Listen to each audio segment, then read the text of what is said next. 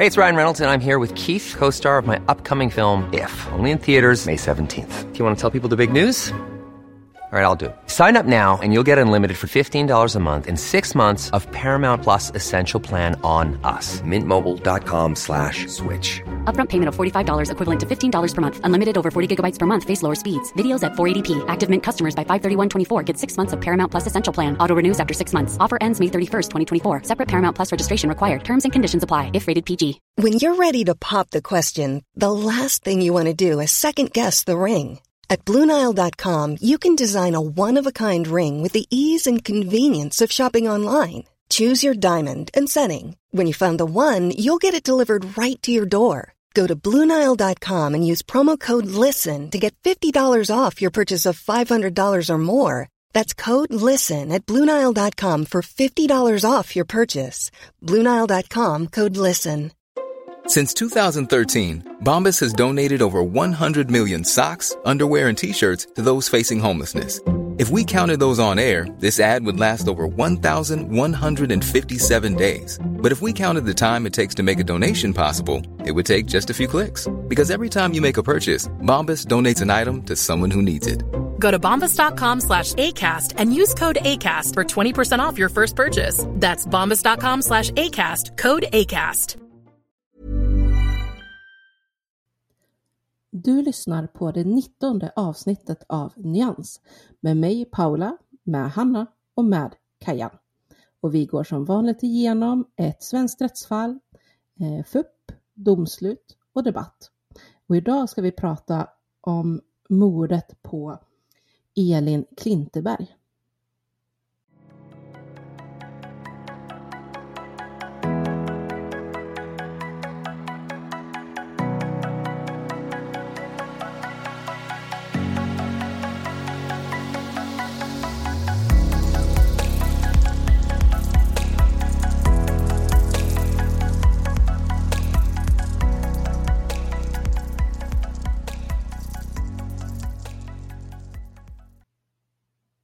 Välkomna hörni! Tack! Tack så mycket! Äntligen får man väl Ja. säga också. Det var goa, goa 45 minuters eh, teknikfix idag. Mm. Ja.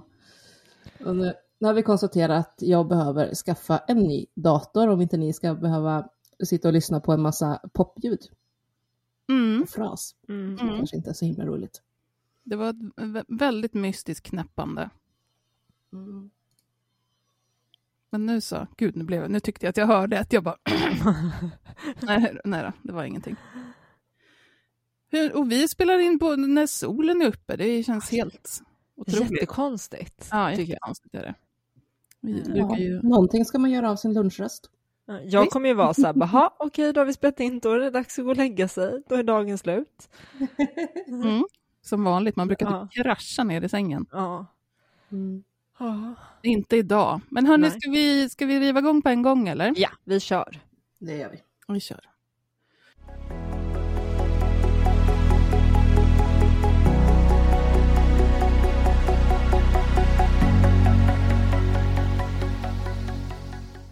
Nyans.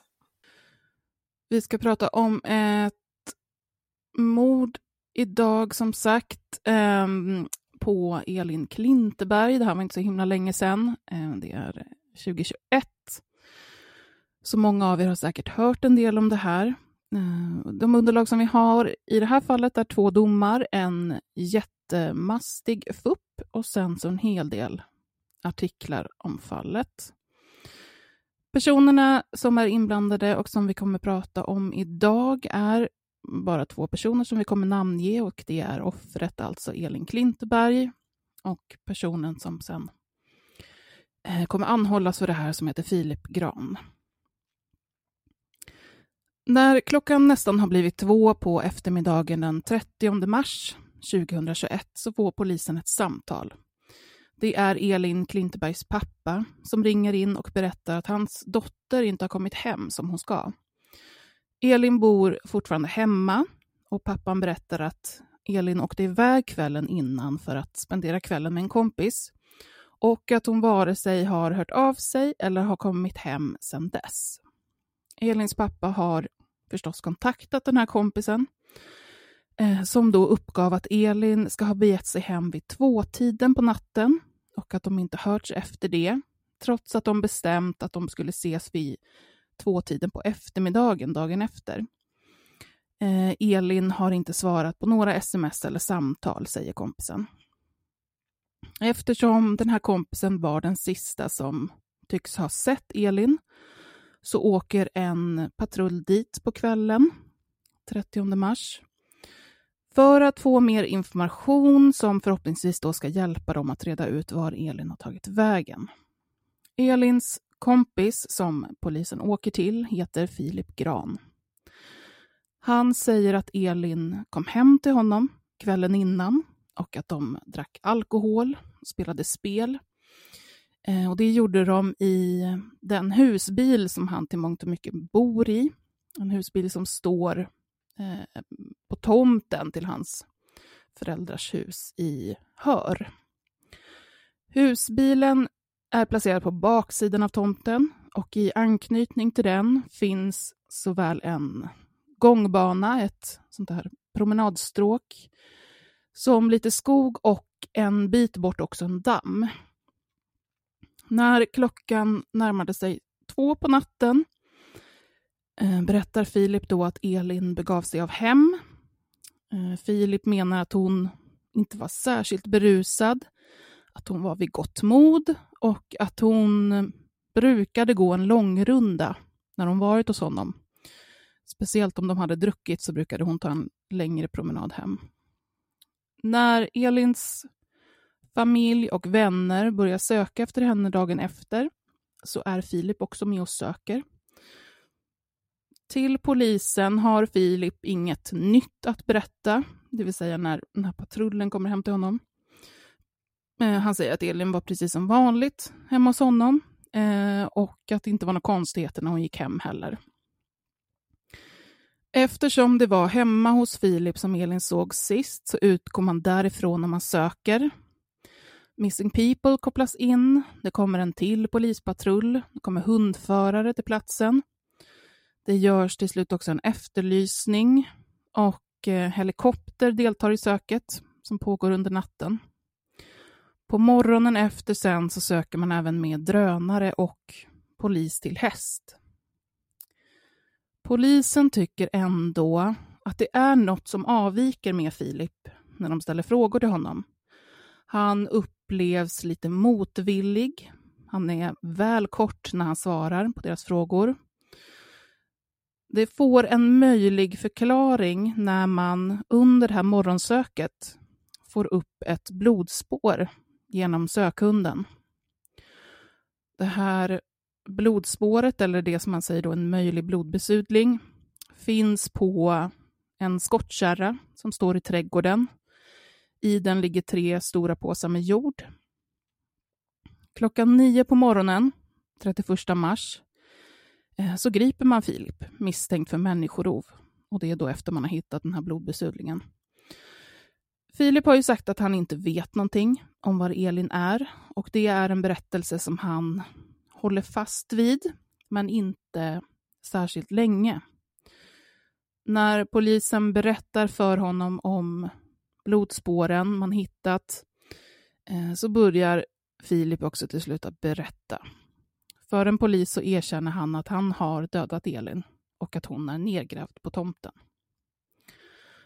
När polisen söker på den plats där Filip sagt att han grävt ner Elin så hittar man också hennes kropp. Och den är eh, ytligt begravd och man behöver inte gräva en lång stund. Elin har bara en t-shirt på sig, uppdragen över brösten eh, och ett par strumpor. Vid dammen, som alltså inte ligger långt därifrån, har hundar markerat mot två påsar som ligger och flyter i vattnet. Och i dem så hittar man både Elins tillhörigheter och en hammare. Nu finner man också blodspår på fler ställen på tomten. Ganska många ställen faktiskt. Och när man börjar undersöka insidan av husbilen mer noggrant så hittar man både blodstänk och större blodpölar. Man tittar lite närmare på den här husbilen och ser till och med att det Ehm, på utsidan av den så rinner det liksom blod som kommer inifrån. En sittdyna på platsen där Elin har suttit är vänd upp och ner. Den har blod och dragmärken av blodspår på sig. Polisen kan se att det har gjorts försök att städa bort och dölja blodet. Det ligger liksom lakan över. Ehm, den här, som sagt så är den här sittdynan upp och nervänd för att det ska synas mindre. När Filip grips så finner man också blod och DNA som med största sannolikhet kommer från Elin. Eh, både på hans glasögon och under hans naglar. Det är till och med, eh, om man tittar i fuppen så är det liksom synligt eh, på hans naglar att det är blodbesudlingar i kanterna. Han har rivmärken i ansiktet och delvis på armarna. Han har en bitskada på vänster långfinger. En ganska rejäl sådan.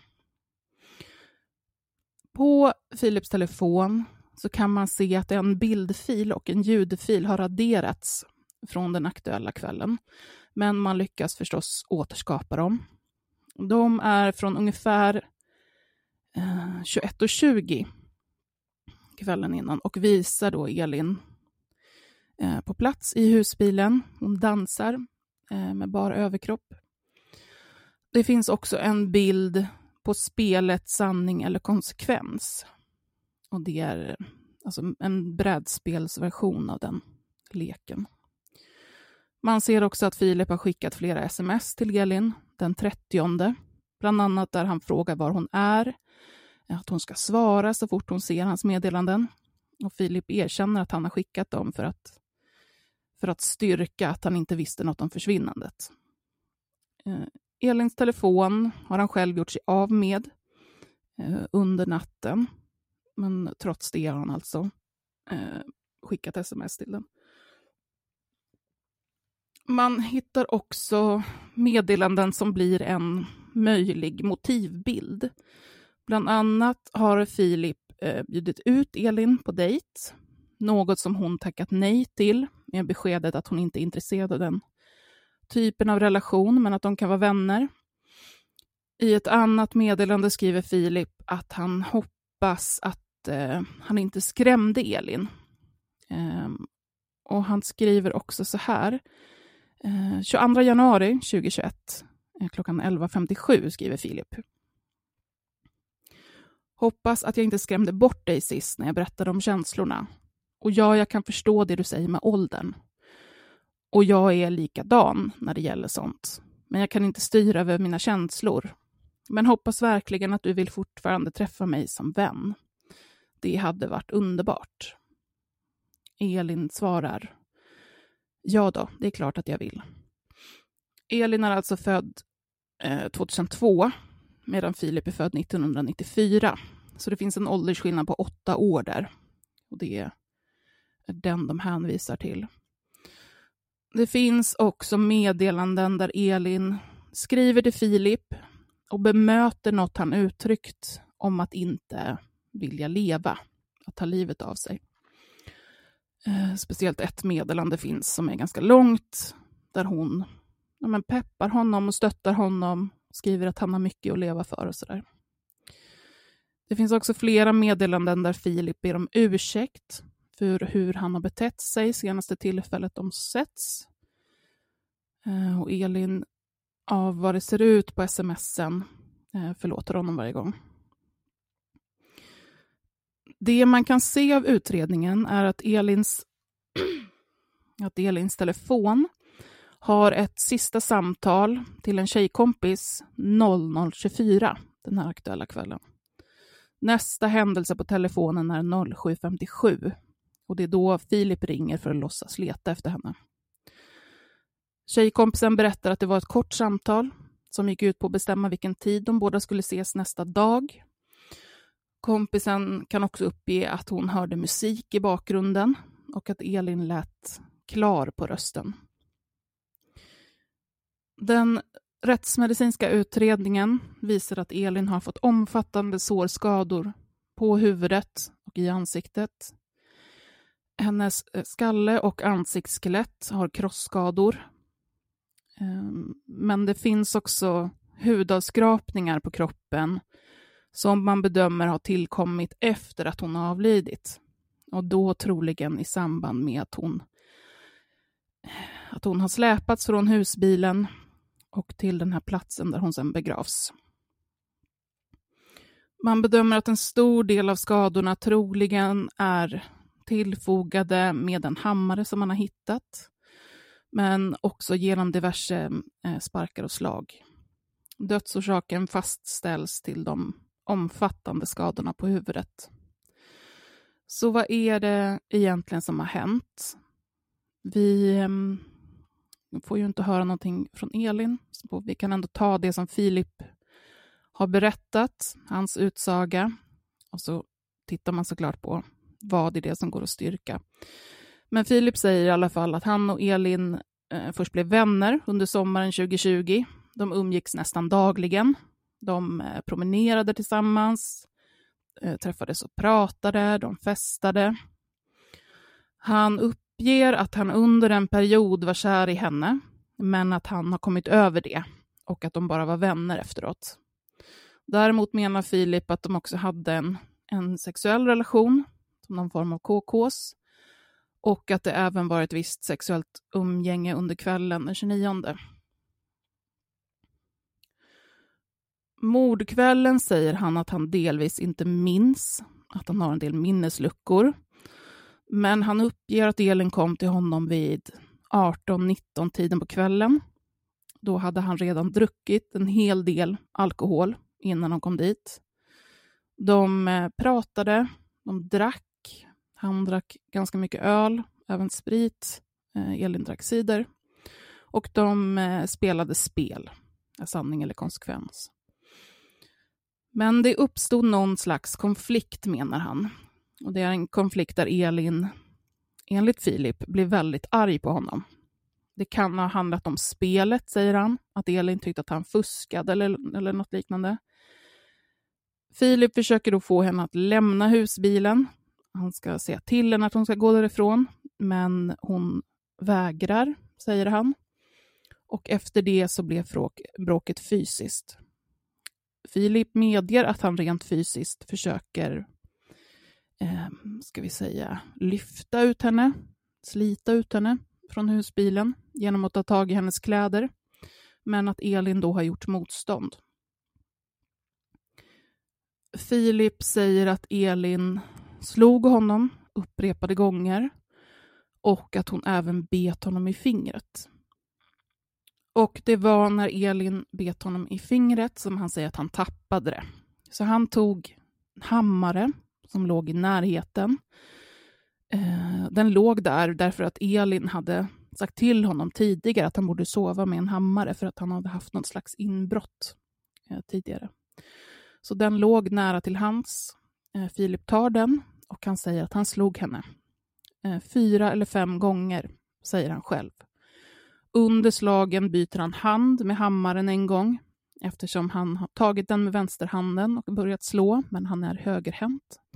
Så han byter över till höger hand och fortsätter slå. Ett av slagen minns han att han såg gå igenom hennes huvud.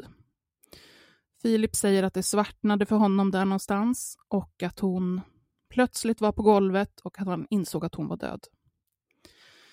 När Elin ligger död på golvet sätter sig Filip ner. Han dricker upp en öl. Han röker. Efter det drar han av henne en del av hennes kläder. Han kan inte förklara varför. Och eh, går ut i trädgården och gräver en grop. Han försöker lägga kroppen i skottkärran för att kunna köra den till gropen, men han lyckas inte med det. Så han börjar istället att släpa och rulla Elins kropp. Till polisen inledningsvis säger han också att han tömde husbilens avföringstank över Elins kropp innan han täckte henne med jord.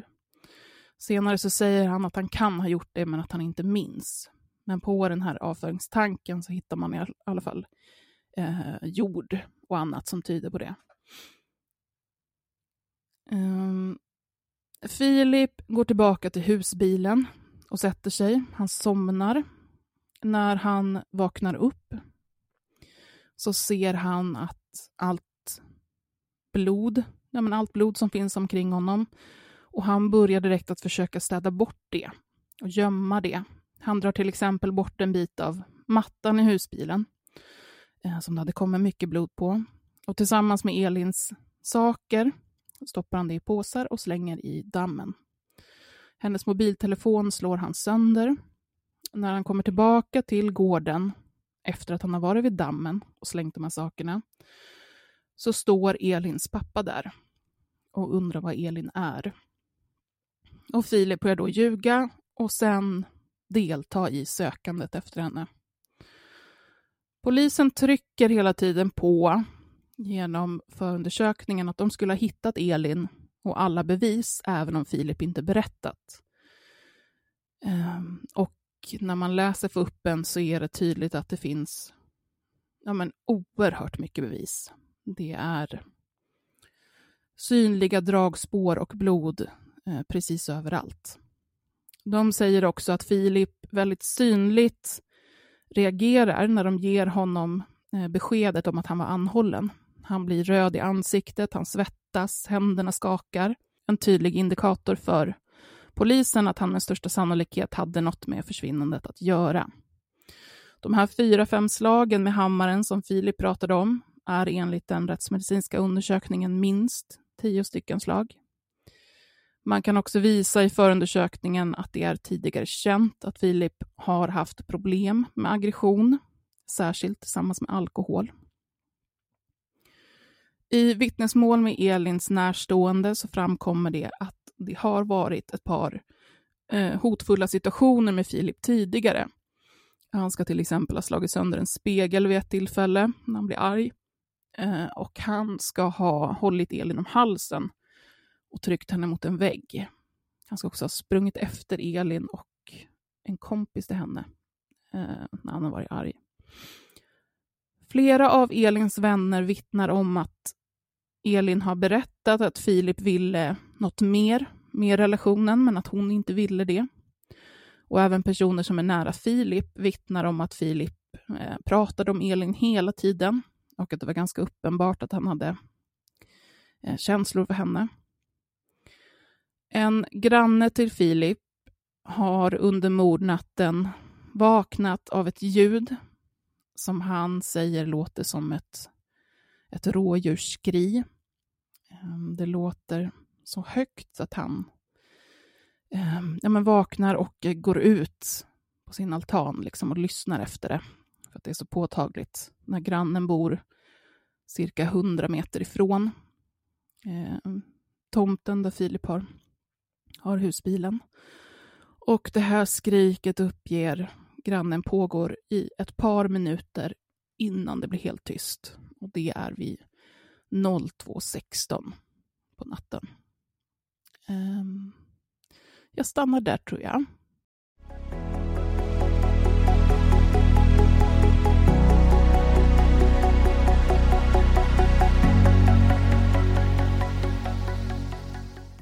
Du lyssnar på Nyans. Eh, ja, tack Kajan för genomgången. Jag gissar att det är jag som ska ta över. Eh, nu ska vi se. Detta stämmer. Vad bra. Jag hade munnen med vatten, men det stämmer. Ja.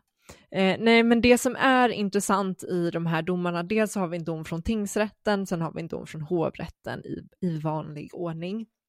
Och det som är intressant i det här är ju inte bevisläget egentligen, det är inte en fråga, har vi tillräckligt mycket bevis för att han har gjort det eller inte, för det är så pass uppenbart. Det är klart att domstolarna går igenom det här och konstaterar att så är fallet. Men det som är intressant i de här domarna är ju hur, vilket straff han ska få. Och eh, ja, och beviset Kajan har ju gått igenom och det finns ju massor att dels att man hittade henne där man hittade henne, det är blod överallt, man har hittat mordvapnet och sen har ju han erkänt och sagt att det var jag som gjorde det Däremot så erkänner han inte mord. Och det är sånt här som kan bli lite förvirrande, för han erkänner att han har dödat henne, men att han inte har mördat henne, utan han menar på att han ska dömas eh, för eh, grov misshandel och sen vållande till annans död. Att han inte haft uppsåt till att döda henne. Eh, och eh, det, det, här köper inte tingsrätten eller hovrätten, utan han döms för mord i båda instanserna. Men det blir ett straffen blir olika. Och i, i eh, ja, e-, egentligen hela vägen så, så hävdar ju åklagaren att han ska ha livstidsfängelse. Så att från tingsrätten så överklagas det till hovrätten av både åklagaren och då av Filip. I tingsrätten så får han 16 års fängelse för det här mordet. Och man kan väl säga att de, de trycker på lite olika saker om, jämfört med om man tittar på, på hovrätten. I, eh, eh det, det har gjorts en hel del lagändringar när det kommer till till just straff, straff för den här typen av gärningar och det egentligen så är det ju trenden är att det blir hårdare straff. Dels har man gjort en, av, en, en ändring när det kommer till om man kan få, vilka som kan få livstidsfängelse och inte. 2020 gjordes den ändringen. Så att det, det här, och det här hände ju efter, så att det här omfattas, kommer omfattas av den lagändringen. Och tanken med den lagändringen var att fler skulle kunna få fängelse, eller få livstidsfängelse.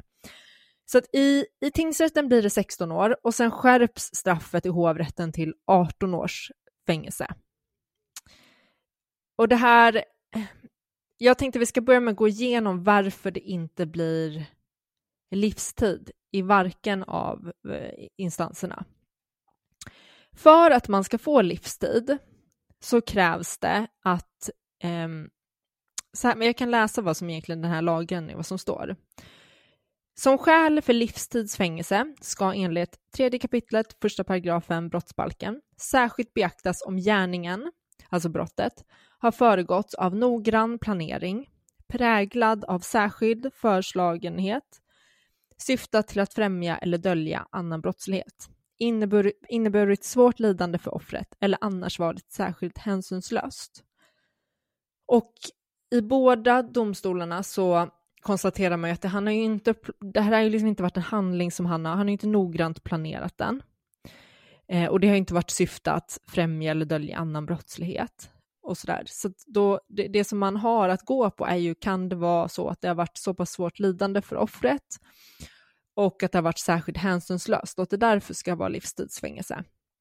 Och det de gör är ju att de kollar på andra rättsfall och tittar på hur Högsta domstolen beaktat liknande fall och försöker dra slutsatser därifrån. Och det är ju alltid så när det är en ändå en ganska ny lagändring så blir det ju alltid viss osäkerhet kring hur man ska bedöma olika fall. Um, och åklagaren menar att det har varit särskilt hänsynslöst och inneburit svårt lidande. Men det håller inte riktigt hovrätten med om, och inte tingsrätten heller för den delen. Eh, och hovrätten säger egentligen att så här, ja, all all, eh, eh, alla mord är ju hänsynslösa, men för att det ska vara särskilt, särskilt hänsynslöst så krävs det att brottet har riktat sig mot en närstående eller att det har eller att, eller att eh, offret har befunnit sig i en skyddslös ställning. Att, off, eh, att brottet har utförts i exempelvis ett hem eller att Eh, det har begåtts framför ögonen på närstående, till exempel framför barn, eller att gärningsmannen har varit i ett numerärt överläge, överläge typ att det är tre mot en situation. Och att man då ska göra en samlad bedömning av det enskilda fallet för att se om det kommer in i det här. Så att då är ju frågan, för att det ska vara särskilt hänsynslöst så ska personen ha befunnit, offret ska befunnit sig i skyddslös ställning.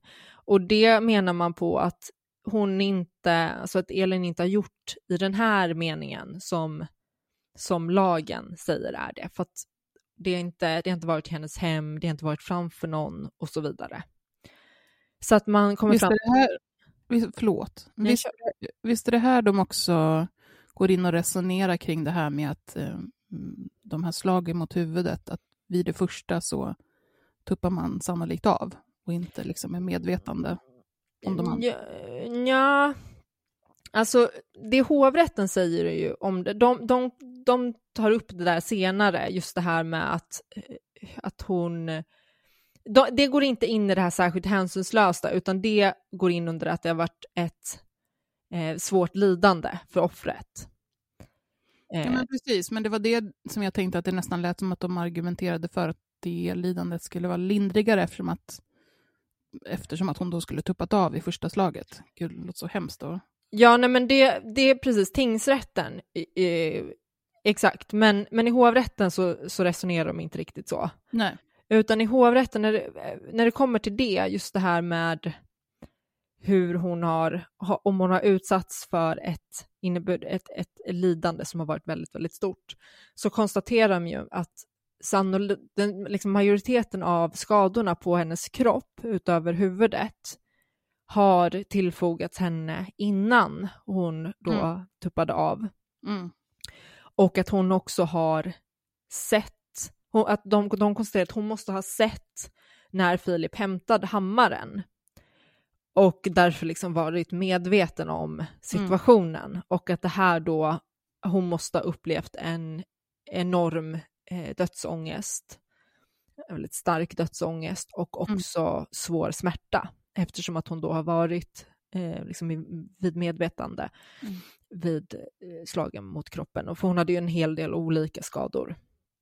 Ja. Eh, ja.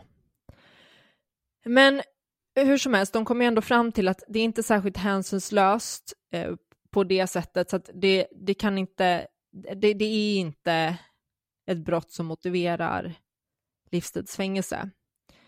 Men däremot så ta, pratar de ju mycket om just det här hur, hur hon har upplevt det. Um, jo men så här, tillbaka till det här med skyddslös ställning bara innan vi släpper det. För att, för att summera den biten så säger hovrätten så här att för att det ska vara särskilt hänsynslöst så ska hon ha befunnit sig i en skyddslös ställning och hon har inte gjort det i det här fallet. Och då hänvisar hovrätten till en rad olika eh, domslut från Högsta domstolen där man då säger att en skyddslös ställning innebär att man saknar möjlighet att försvara sig, exempelvis på grund av ålder, sjukdom och funktionsnedsättning med mera. Och att det inte har varit en sån situation och att hon därför liksom inte varit skyddslöst. Men man säger också att till skillnad från tingsrätten så fokuserar man på de andra omständigheterna som är försvårande i det här fallet. Och man konstaterar att det finns inga förmildrande omständigheter utan att det har varit oerhört brutalt. Det har varit, även fast han inte har liksom planerat sådär, så har det varit ändå så pass utdraget att hon har liksom uppfattat vad som har hänt och så vidare och känt den här dödsångesten och så vidare. Därför kan man inte stanna på 16 års fängelse som tingsrätten kommer fram till. Mm. För att det finns försvårande omständigheter och därför får de, han två år extra. För att 16 år är ju, eh, när det varken liksom finns försvårande eller förmildrande så utgångspunkten är 16 års fängelse. Förut var det 14 år men för några år sedan så höjde man det till 16 år så det är liksom utgångspunkten. Det är där man börjar. Och i tingsrätten så tar man istället för att fokusera på de här, att hennes lidande, så fokuserar man på att han inte har, Filip har inte planerat det och att det varit ett kort händelseförlopp. Och därför säger man att eh, det ska inte vara strängare straff än 16 år. Eh, Medan då tings, hovrätten fokuserar på, på hennes lidande i det här och säger att det är försvårande och det blir 18 år. Eh, sen liksom några andra detaljer kring det här är ju att eh, Filip hävdar ju bestämt att han har en psykisk, allvarlig psykisk störning och försöker få igenom det här hela tiden, att han ska dömas till rättspsykiatrisk vård, men ingen av domstolarna köper det överhuvudtaget. Jag vet att i hovrätten så försöker han också få igenom att, de ska, att, ho, att hovrätten ska begära in något särskilt yttrande från Socialstyrelsen eh, och så här, ta in en second opinion, för att han, han genomgår ju en, jag tror att det är en liten rättspsykiatrisk undersökning, va? Tror jag. Ja. Som Ja. säger så här, och där är alla, alla som gjorde den på honom är eniga om att så här, nej, men han har ingen allvarlig psykisk störning. Nej. Men han fortsätter ändå, ändå att trycka på det. Och sen säger också båda domstolarna att så här, det faktum att han har druckit alkohol är inte någonting som, som förmildrar i och med att han, eh, ja men det, det är självförvåll, en självförvållad berusning. Så att det är liksom ingenting man, man tar hänsyn till på det sättet. Får jag fråga en sak? Ja. Eh, nu minns inte jag vad, hov, vad det stod i hovrättsdomen om det, men det här faktum att han eh, tidigt säger att han har tömt den här avföringstanken över hennes kropp, vet jag att i tingsrätten, man säger att eh, han har inte behandlat kroppen, alltså då efter att har avlidit, på ett sådant sätt att det ska ses som försvårande och, och med, med straffpålägg. Liksom. Eh, är inte det här en ganska... Vad, vad, vad sa hovrätten någonting om det? Och inte det här en ganska uppenbar så här, kränkning? Liksom? Eh, hovrätten säger ingenting om det. Nej. Eh, de, de säger ingenting om, om hur, han då, har- alltså hur han har behandlat kroppen. Det enda de konstaterar är så här, det faktum att han har pekat ut var kroppen har legat och på så sätt hjälpt till utredning är liksom irrelevant eftersom att man ändå skulle ha hittat henne och han säger ingenting förrän de har redan fått upp spåret egentligen. Mm. Så att han, sä- han bara nämner det när, när det är så här, de, det är oundvikligt att han kommer åka dit i princip. Ja. Men hovrätten tar inte upp det. Och nu blir jag så här osäker på om de liksom hittade, om man verkligen hade gjort det eller inte. Eh, jag måste nästan gå tillbaka och dubbelkolla det, för jag fick för mig det i, i um, FUPen och, och tingsrättsdomen i alla fall. Men jag vet att jag hajade till på det ganska ordentligt, att det är en uppenbar eh, kränkning av en Mm. kropp. Liksom. Mm. Um, det kan se om jag hittar det de säger exakt om det. Om min dator att det hjälper till lite. Gud vad svårt det här var. Ah! Så de nämner ju bara det väldigt kort liksom, Ja, till, i tingsrätten. ja nej det, det är ingenting man... Egentligen, det, det de säger är i princip att det som har hänt efter att hon har dödats är, det tar man inte hänsyn till. Nej. Också då så här hur han har betett sig efter det. Mm.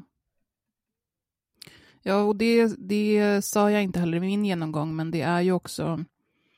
eh, Han är ju med då och liksom söker och spelar orolig Mm. för Elin och att det är också personer som är med och letar efter Elin som berättar om hur han liksom skickar dem åt olika håll eh, för att leta. Han är så ni borde kolla där borta vid kyrkogården. Att han liksom eh, derailar ut dem på olika sätt. Ja, och sen skickar han ju sms till henne för, trots att hon redan då är död. För, Ja, att, för att det ska se ut som att, eh, som att han är oskyldig och också... Ja, han skickar ju också sms till någon gemensam kompis.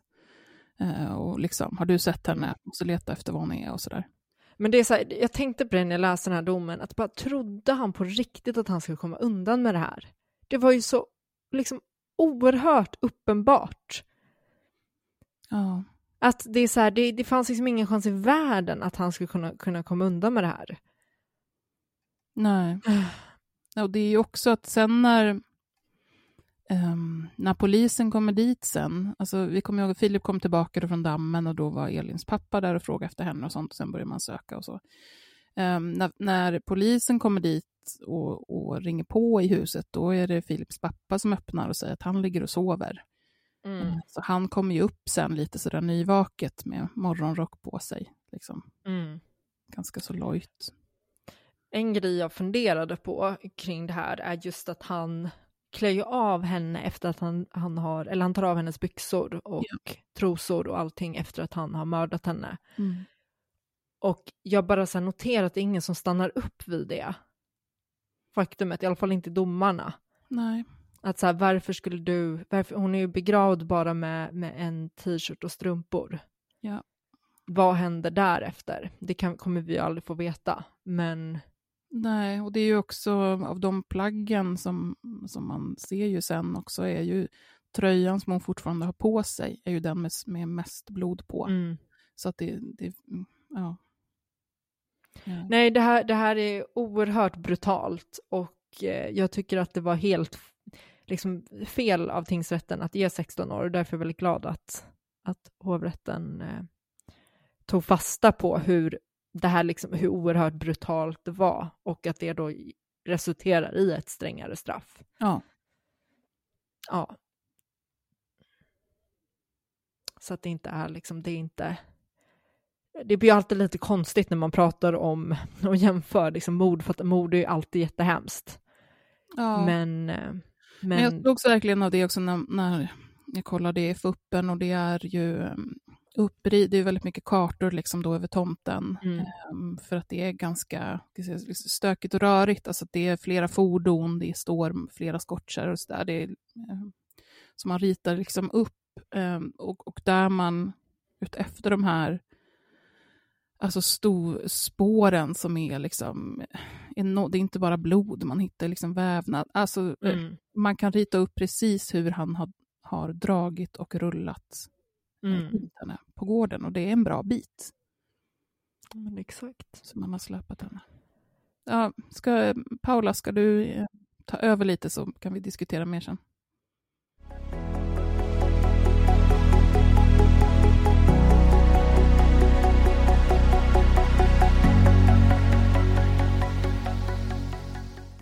Du lyssnar på Nyans. Yes. Eh, det, det man lugnt kan säga om det här fallet är ju att det varit väldigt uppmärksammat och eh, skapar en del debatt. Eh, kanske framför allt då kring det här att, att det blev ett så tydligt exempel på det här med mäns närhet till extremt brutalt våld när de inte mår bra. Mm. Och att det kan komma ändå ganska plötsligt. Alltså även om det hade funnits lite så våldstendenser ifrån honom så var det ju ingen som var liksom kanske inne på att han plötsligt ska slå ihjäl någon som han ändå liksom ser som sin vän och är någon som bryr sig och sådär. Och det är ju inte första gången heller vi, vi ser någonting liknande eh, där, där en man som är ja, men, ner i en depression eller mår på olika sätt väldigt dåligt plötsligt ganska ja, men out of the blue tar till ett, ett, ett otroligt övervåld mot någon. Och Mm. väldigt ofta är det ju då en kvinna i hans närhet. Ehm, och det är ju ja, men det är ett intressant psykologiskt fenomen vad det beror på att det liksom så lätt han, hamnar där. Och jag vet att jag hade någon som skrev till mig också om att han, han hade växt upp och gått i samma skola med, med den här mördaren och att eh, han la väldigt mycket skuld på kvinnor eh, för, för att det blev så här. Och menade liksom att, eh, men gud nu försvann namnet, Linus, Filip? Filip. Jag vet inte var jag fick Linus ifrån, men det är, samma kategori av namn. Ja. Ja. Eh, Att Filip eh, hade blivit väldigt mobbad av just ett tjejgäng. Eh, som bland annat skulle ha dragit ner byxorna på honom inför massa elever och ja, men varit taskig mot honom på olika sätt. Eh, han skulle även ha blivit misshandlad vid något tillfälle och, och överlag liksom mått väldigt, väldigt dåligt på grund av den mobbingen, vilket inte är konstigt. Men, men samtidigt säger det ju någonting om att det finns ju ganska mycket kvinnor där ute också som har blivit väldigt mobbade eller utsatta för, för övergrepp på olika sätt som ändå inte går ut sen och mördar en man för att de Mm. mår dåligt och i synnerhet kanske inte en man som, som de ändå står nära. Eh, visst, det, det finns enstaka fall och vi har tagit upp något av dem liksom, men i jämförelse med hur pass ofta män gör det så är det ju en jättestor skillnad. Men det är ju, ja, alltså, det är ju supertydligt hur män som har det svårt på olika sätt har så otroligt nära till hands att, eh, att gå in i ett eh, kvinnohat. Ett kraftigt kvinnohat. Mm. Eh, och, och det är ju den närheten till att gå in i det som är problemet. Precis, och även om det inte alltid slutar liksom i, i ett så här brutalt mord så är det ju ofta som det ändå blir våld. Alltså det kan ju riktas mot andra män också. Eh, vi kan säga att det, de absolut mest våldsamma situationerna i Sverige, det är ju ändå liksom när, när män är fulla på krogen. Mm. Det finns ju ingen situation där det uppstår så mycket misshandelsfall som då, en lördagkväll liksom. Men det, det kan ju också bli, alltså, det är inte helt ovanligt, till exempel våld mot djur. Och så har man en hund till exempel, att eh, hunden plötsligt får sig sparkar och slag liksom när, när mannen mår dåligt. Mm. Eller att man går på döda ting. Eh, vilket såklart är det bästa. Att eh, menar, en, eh, ett hål i väggen eller att man slänger böcker omkring sig skadar ju inte på samma sätt. Däremot så är det ju fortfarande en form av psykiskt våld eh, om, om det sker runt andra människor eftersom det för andra människor fortfarande blir väldigt skrämmande och det blir också ett, ett underliggande hot om att nästa gång så kanske det inte är i väggen han slår Mm. ändå. Mm. Så det är ju ingenting att ta lätt på även om det ändå är den, den bästa versionen utav det, det absolut bästa vore ju såklart om män kunde hitta verktyg och utrymme för att faktiskt söka hjälp och prata och reda ut när de mår dåligt och inte låta det gå ut över andra människor. Ja, för att eh, någonstans så tycker ju de här männen, eftersom att steget för dem till att begå de här brotten och att till exempel då hoppa in i ett kvinnohat, eller det kan ju vara rasism eller vad det nu är, ehm, eftersom att det steget är så kort, nu vet jag inte alls vad jag skulle säga. Jag blev väldigt upprörd på den saken att, att förklaringsmodellen eh, hamnar i att, eh, ja, jag tänker på, på skolskjutningar och sådär också, att, att man i vissa fall går till att en person, en förövare, då en mördare, eh, har varit utsatt i skolan, utsatt för mobbing eller sådär. Och det är ju aldrig, aldrig liksom en, en, en rimlig förklaring till den typen av brott, utan det är, ju, det är ju den här kortheten i steget, att det är så nära till hands och som då i till exempel fallet med skolskjutningar, att man dessutom har vapen väldigt nära till hands. Det är ju, det är ju de, det är, ju- det är där man måste titta. Alltså hur, hur kan vi göra så att de här stegen inte är så himla korta att ta? Och det, det är ju precis en sån sak som, som du tog upp med att man faktiskt måste prata om att män får eh, ta lite ansvar för sina, för sina känslor också och att eh, söka hjälp för det när det, inte, när det inte går att hantera. Ja men precis. Och det, alltså, man, man pratar ju en del om det här att jo men idag så det är klart att män får visa känslor. Eh, det, det är många som tycker att det liksom är förlegat att prata om att det på något sätt skulle vara mindre okej för män att visa känslor idag eller sådär. Och alltså, alltså dels, jag håller nog inte riktigt med om den grejen. Det har blivit mer okej för män att visa känslor. Men jag skulle inte hävda att det verkligen är okej. Nej.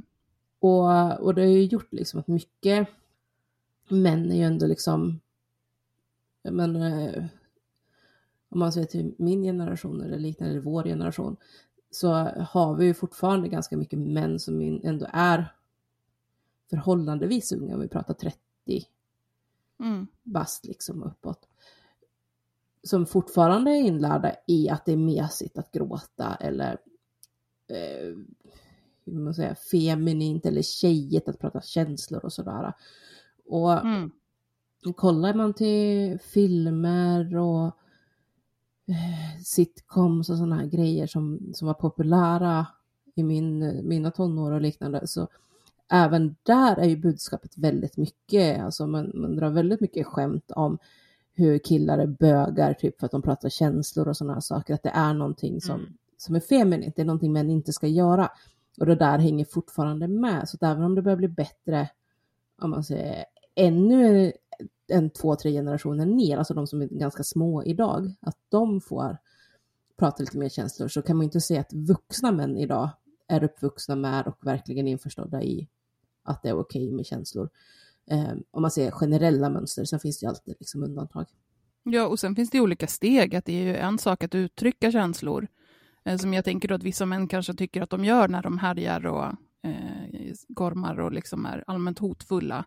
Men sen är ju nästa steg att, hantera, att ta ansvar för känslorna och hantera dem på rimliga sätt. Eh, och, och där är det ju, tycker jag, otroligt uppenbart att eh, inte så många liksom är i land. Men sen också med, som jag tänkte på med Filip och just det här fallet, är att eh, just det här när det kommer till känslor, hur snabb han är med att mm, till polisen framhåller han att ja, men jag var kär i Elin, men det, det gick över. Och sen var vi bara kompisar och det var inga, inga konstigheter. Fast det är väldigt många saker som pekar på annat.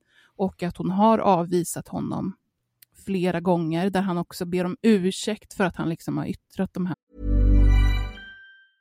It's that time of the year. Your vacation is coming up. You can already hear the beach waves, feel the warm breeze, relax and think about work. You really, really want it all to work out while you're away. Monday.com gives you and the team that peace of mind. When all work is on one platform and everyone's in sync, things just flow wherever you are. Tap the banner to go to Monday.com. Hiring for your small business? If you're not looking for professionals on LinkedIn, you're looking in the wrong place. That's like looking for your car keys in a fish tank. LinkedIn helps you hire professionals you can't find anywhere else, even those who aren't actively searching for a new job but might be open to the perfect role. In a given month, over 70% of LinkedIn users don't even visit other leading job sites. So start looking in the right place. With LinkedIn, you can hire professionals like a professional. Post your free job on linkedin.com slash people today. Känslorna att de har bubblat fram när han har druckit eller så, så ber han ursäkt om för det. Men det är ju fortfarande i en, i en situation, och det är där jag tänker att man kanske faktiskt skulle eh, resonera lite kring om det här med våld i nära relationer och hur utsatt hon faktiskt var. Att han är ju en man som har blivit ratad av henne, alltså har blivit Mm. nekad, nekad henne um, um, på olika sätt och fått sina känslor liksom, ja, jag vet inte. För det är inte bara en gång som han, han har bjudit ut henne på dejt, han har haft flera, flera situationer liksom där han har eh, försökt få till en, en romantisk relation med, med henne. Hon säger att hon inte vill. Mm. Alltså jag har sett i, i vissa feministiska kretsar, inte alla men i vissa, att man faktiskt har börjat prata om det här nu med att men det är ju ingen idé liksom, att fortsätta snacka om att killar eller män ska visa känslor. Ehm, att man nästan börjar bli så här, men, att man vill gå tillbaka någonstans och säga men sluta visa känslor. Just för det du säger Karin, liksom att, att man har fastnat någonstans på vägen nu, att ja, men, killar ska visa känslor. Men sen stannar det där. Mm. Att, att vi de här stegen med att ta, också ta ansvar för de här känslorna, arbeta med dem, hitta konstruktiva sätt att hantera sina känslor på och sådär. Det steget har man inte kommit till ännu. Ta ansvar för hur Ehm. andra drabbas av ens känslor. Precis, utan det, det blir lite sådär att, ja men, sitter jag och skrikgråter eh, och skäller eller säger fula ord och så, så har jag vissa känslor. Eh, men det kanske inte är det, det bästa sättet att visa dem på. Nej. Och, och det har ju också blivit någonstans, ja men nästan lite bara, att, bara till ett nytt arbete nu. Att eh, man säger liksom till kvinnor, men ni vill ju att män ska visa känslor. Så nu när de gör det så får ni ju hantera det. Mm. Eh, och att man liksom gärna säger något, ja, men också börjar uttrycka liksom i stil med att ja, man pratar om att män ska visa känslor och när män visar känslor så duger inte det heller. Eh, för att är fortfarande kvar. Ja, men det, sa, är du nöjd nu då?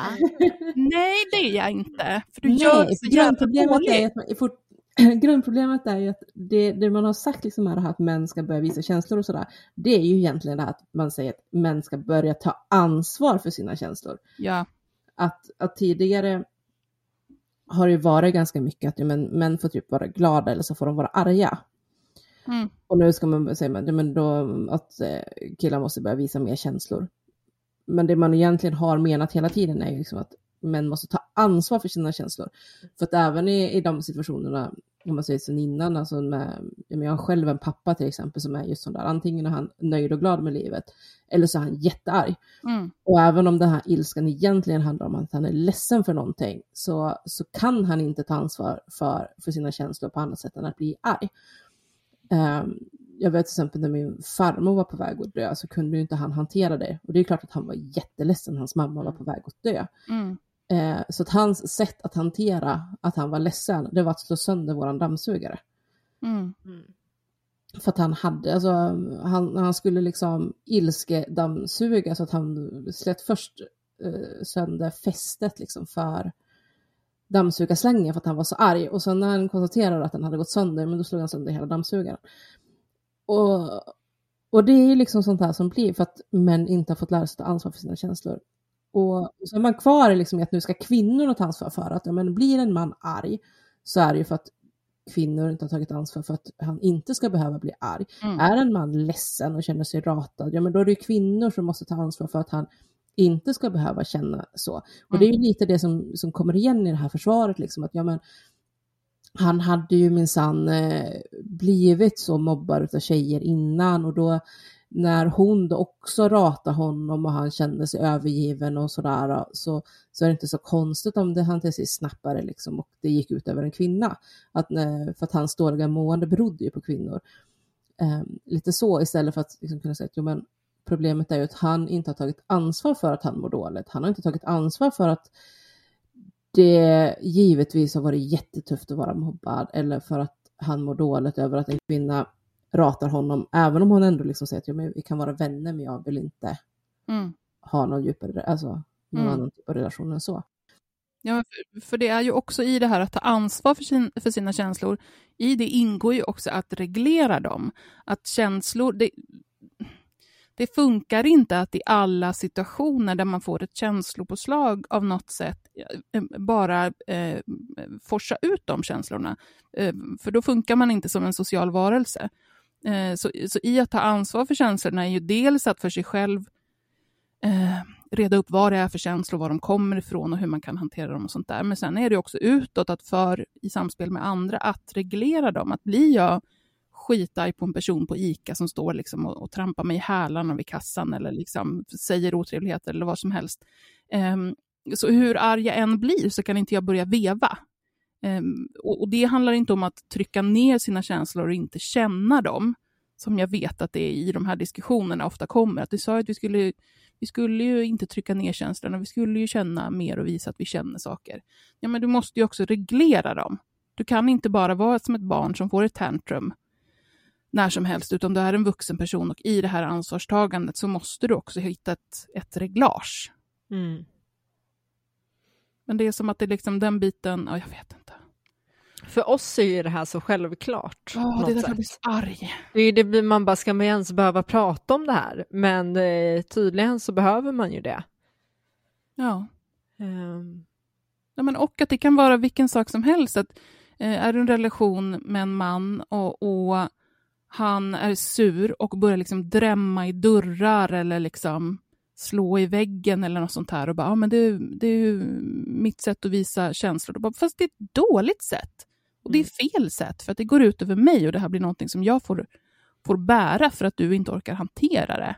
Det är, Mm. inte, det är helt orimligt.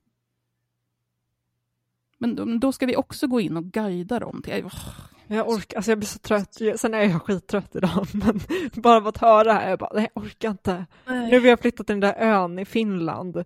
De har ju Ja. någon sån här mansfri ö. Jag bara... Oj, förlåt. Jag ska... Mm, Jag hostar och sen mutar jag. Jag är klar, helt fel håll. Det är Jättebra.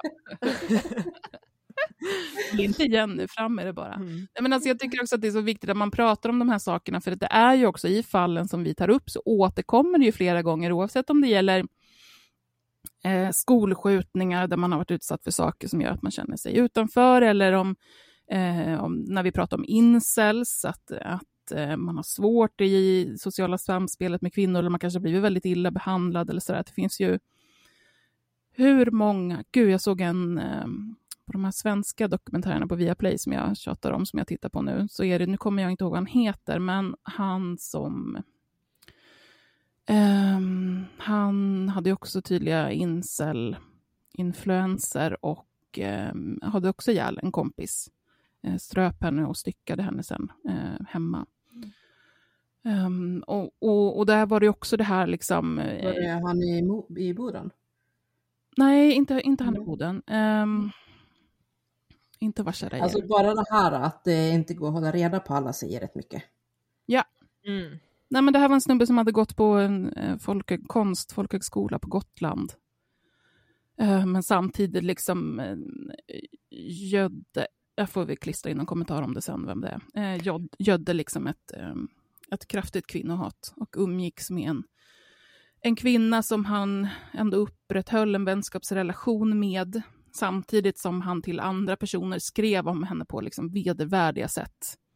Och då också hade fantasier om att, att skada eh, kvinnor på olika sätt. Men, men det jag skulle komma till är ju just det här att det är så, jag tror att det är så viktigt att vi tar i i det här med ansvarsbiten när det kommer till, för vi hittar ju alltid, i alla fall när det gäller män nästan, eh, som är förövare, så finns ju alltid de här förklaringsmodellerna som ju är viktiga att ta i också, att vi pratar om, som vi gjorde med incels, med eh, överrepresentationen av, av, eh, av MPF och, och socialt utanförskap och sånt som är en del av förklaringen. Men det, men det är också bara en del av förklaringen, för det kommer ju en ansvarsbit sen och den får man liksom inte glömma bort. Eh, för vi är liksom inte slavar under omständigheter, att det händer oss någonting och, och så leder det in oss på något, utan det finns en massa aktiva beslut däremellan. Mm. Alltså en grej som jag tänkte på också med, med det här fallet och likheter till andra fall. Det är ju också, alltså två saker i hans försvar, eller vad man ska säga, som är eh, ett sånt här som är återkommande väldigt mycket. Alltså dels det här att han skulle fått blackout, mm. uh, åtminstone en bit in i det hela och därmed inte liksom förstått riktigt rakt igenom vad han faktiskt gjorde, utan plötsligt låg hon bara där och var död det, det är ju sånt som vi har hört i, alltså jag vet inte hur mycket fall som det kommer i. Men, ja, men Lotta till exempel som vi pratade om, utan de första liksom där. Eh, hennes mördare också sa liksom så att han, han kommer ihåg att han kom dit och ställde ner sina skor och sen bara svartnade och sen vaknar han upp och då ligger hon på golvet och är döende. Mm. Eh, det är ju en sån populär grej som killar drar till med, eller män drar till med när de faktiskt har mördat någon. Ja. Um, att det finns jättemycket sådana fall. Och jag vet på någon som jag har sett, en dokumentärserie med, med en psykolog som åker runt och intervjuar folk som sitter på death row mm. för mord.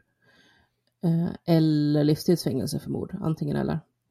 Pratar bland annat med någon, någon man som sparkar ihjäl sin flickvän. Och han hävdar också så att nej, men han har inget minne. Men man vet ifrån olika larmsamtal och sådär att eh, den här misshandeln pågick ungefär 45 minuter utav henne innan hon till sist dog. Och eh, att eh, han tog pauser under tiden och stod och skrek på henne och grejer. Så att man sa att det, det, är omöjligt att han hade en blackout i 45 minuter och inte kan komma ihåg någonting utan den här händelsen. Mm. Uh, och då pratar man om att men det, det här är ett sätt för, för de här typerna av män att försöka slippa ta ansvar för vad de faktiskt har gjort. Att kunna liksom, man, man drar till med det, bara att ja, men jag, jag kommer inte ihåg någonting, det bara svartnade, jag vet inte vad som hände. Eh, för då, då behöver de inte försöka förändra sig, tycker de, i deras typ av logik. Att jag, jag menar ju inte att göra det, jag har inget minne av att jag gjorde det, alltså har jag egentligen inte gjort någonting fel, alltså kan jag inte, mm, behöver inte jag ändra på mig. Det här var... Man liksom lägger någonstans ansvaret utanför sig själv. Och det är ganska tydligt med honom också här nu i, i det här fallet, att han försöker liksom knuffa bort ansvaret ifrån sig. Mm. Eh, även i det här att han eh, tycker att han bara skulle dömas för grov misshandel och vållande till annans död. Eh, att, jag menar att man försöker liksom så mycket till, men det var bara en olyckshändelse. Ja.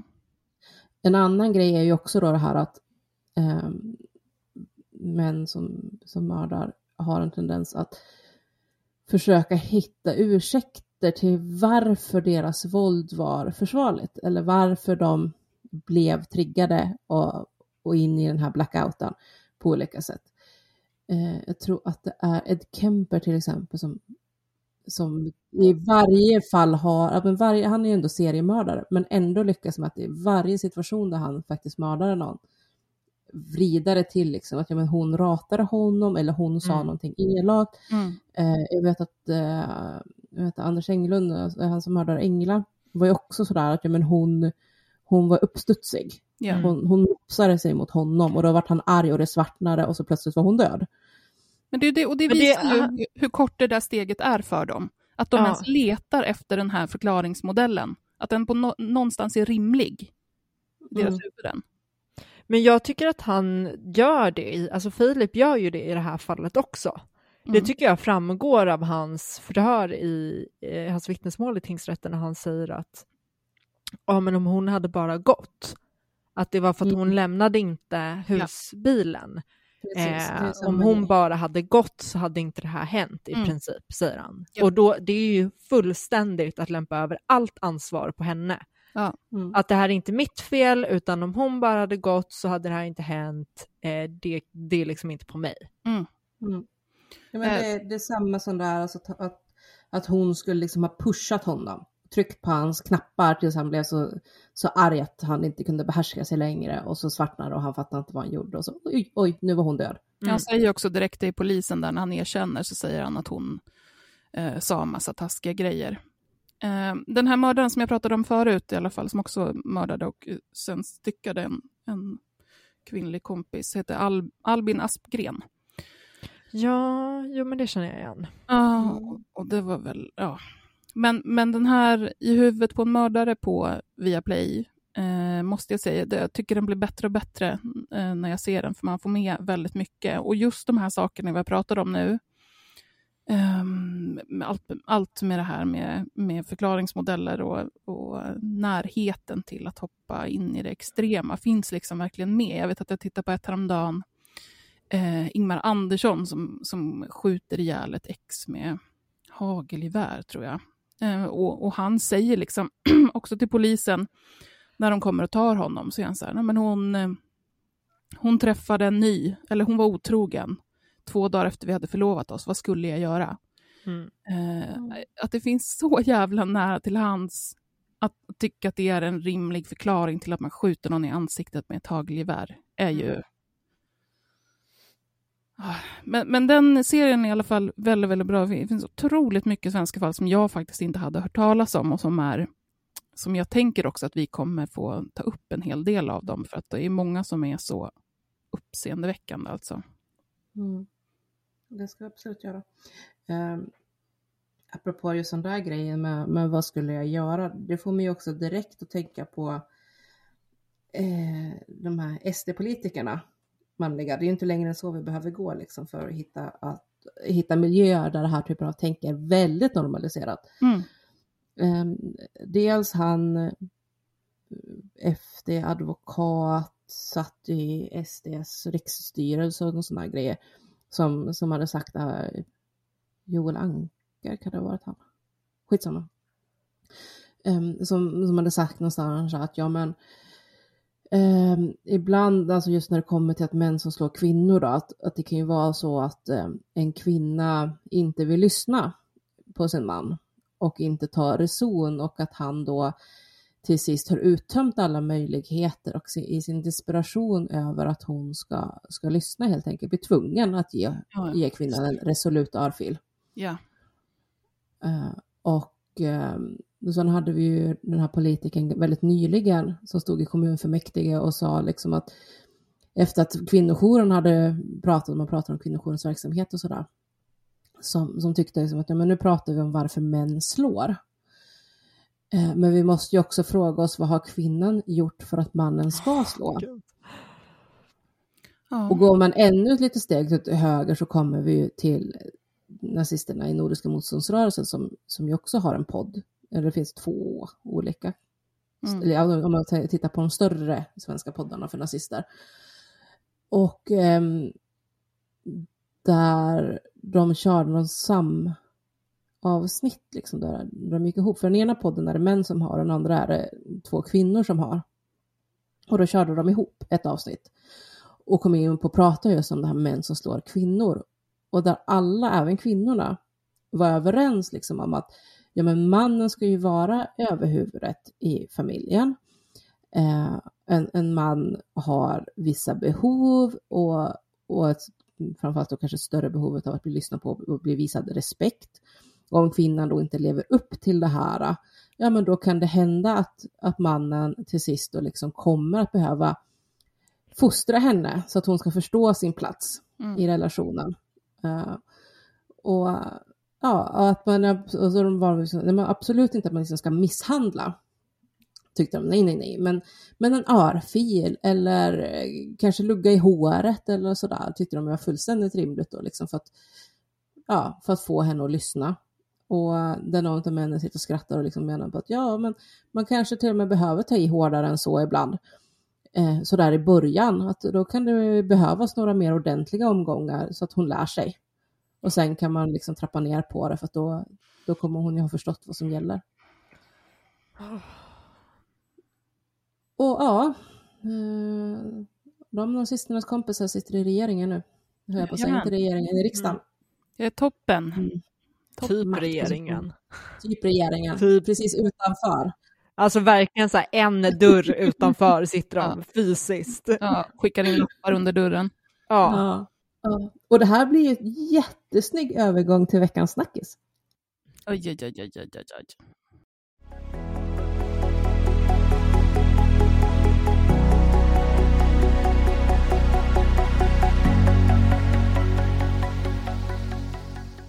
här är Nyans. Veckans snackis. Nej, vi, vi måste ju säga några ord om Tidöavtalet. Det är ju veckans snackis, det går inte att... Alltså, åh, alltså jag har, åh gud, jag känner mig som en så här, sprängd, fylld vattenballong typ när det kommer till det här. Unleash the beast, Hanna. Ja men alltså det är så många, ja, det, det är så många delar, det är inte bara tidavtalet jag vill prata om. Men, men Paula, Mm. ta, ta, ta, annars kommer jag explodera. Jag tänkte så här, vi ska inte ta så mycket om själva delarna kring kriminalitet, för de har ju ett, ett eh, kapitel om ungdomsbrottslighet specifikt och sen har de ett om brottslighet generellt och då kanske framförallt gängkriminaliteten.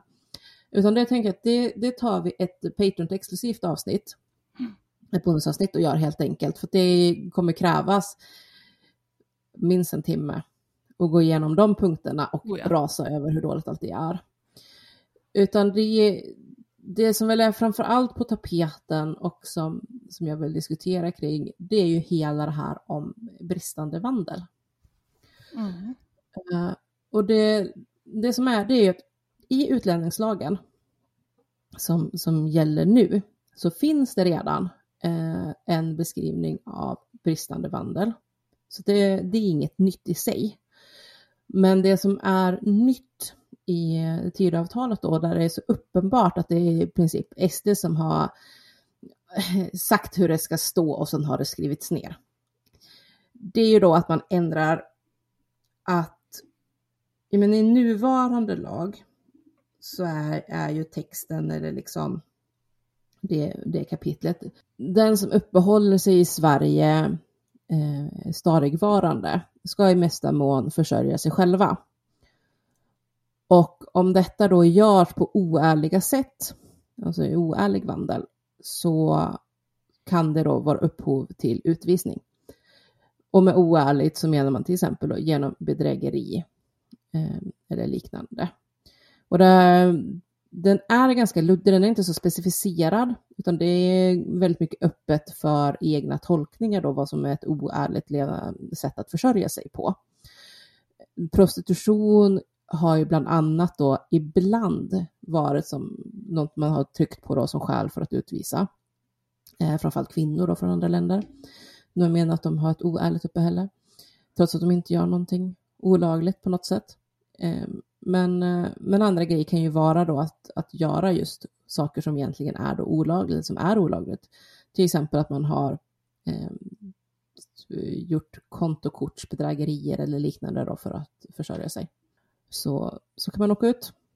Och det SD då vill skriva om, det är ju då att det inte handlar om, om försörjningsgraden längre, utan att om personer som kommer från andra länder med sin livsstil, vilket då vandel egentligen handlar om, missaktar befolkningen, den svenska ursprungsbefolkningen, eller ja, majoritetsbefolkningen då, genom sitt levnadssätt, genom oärlig vandel. Ja, jag kommer inte ihåg exakta ordet de använder nu.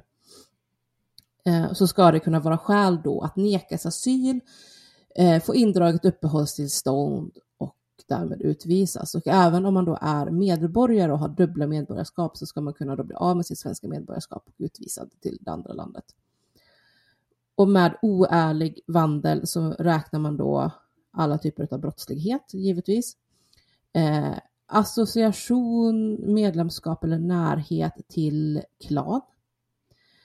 Association, närhet eller medlemskap i någon form av kriminellt nätverk, även om man själv inte gör någonting brottsligt. Prostitution, missbruk och sen bara helt ospecificerat eh, eller om ens levnadssätt uppenbarligen eh, på andra sätt då är i, i strid med svenska värderingar, det svenska samhället eller missaktar den svenska befolkningen. Ops, exakta citat nu. Men det är budskapet i det hela. Vilket ju gör att just de här eh, luddiga formuleringarna gör ju i princip att, men om, om SD bestämmer att nej, är du invandrare så får du inte gå i ett demonstrationståg mot regeringen, för det är att vara ohederlig i ditt levnadssätt, ja men då skulle det kunna funka för att få någon utvisad. Mm. Discuss. Eh, jag bara läste här precis ehm, en, eh, en artikel hos eh, Expressen som kom igår, ehm, där rubriken lyder Ulf Kristerssons förklaring, det innebär bristande vandel. Jag tänker vi kan ta lite vad han, mm. vad han vad säger. säger vad säger Uffe? Vad säger Uffe? Eh, nej, men det är ju en artikel som är skriven till eh, en medverkan som Kristersson eh, gör i Aktuellt, där han får den här frågan. Jag ska inte läsa hela, men vi kan läsa lite citat vad han säger. Eh, här är ett citat från honom. I grund och botten handlar det om att det inte finns någon ovillkorlig rätt att som utländsk medborgare komma till Sverige och göra saker som inte är bra för Sverige. Programledaren frågar då eh, om det här skulle kunna leda till godtyckliga bedömningar. Det tycker Uffe absolut inte. Eh, han säger all lagstiftning kräver ju preciseringar. Nej, det är inte godtyckligt. Det handlar om att om man kommer till Sverige och inte är svensk medborgare, då ska man arbeta, försörja sig själv, studera eller på olika sätt bidra till samhället. Inte komma till Sverige och utnyttja det svenska samhället. Um, och sen här nere ska vi se här. Uh, nu läser jag nästan rakt av. Um, han understryker att förslaget ska utredas och att det sen ska eh, citat, kläs i snygg juridisk prosa, slutcitat, som är korrekt och fungerar i domstolar. Han säger, det kan vara brottsliga saker, men det kan också vara så enkelt att om man vill komma till Sverige så måste man som grund förväntas försörja sig själv. Vi har stora problem med människor som kommer till Sverige och vistas här under lång tid och både blir brottsoffer och själva begår brott.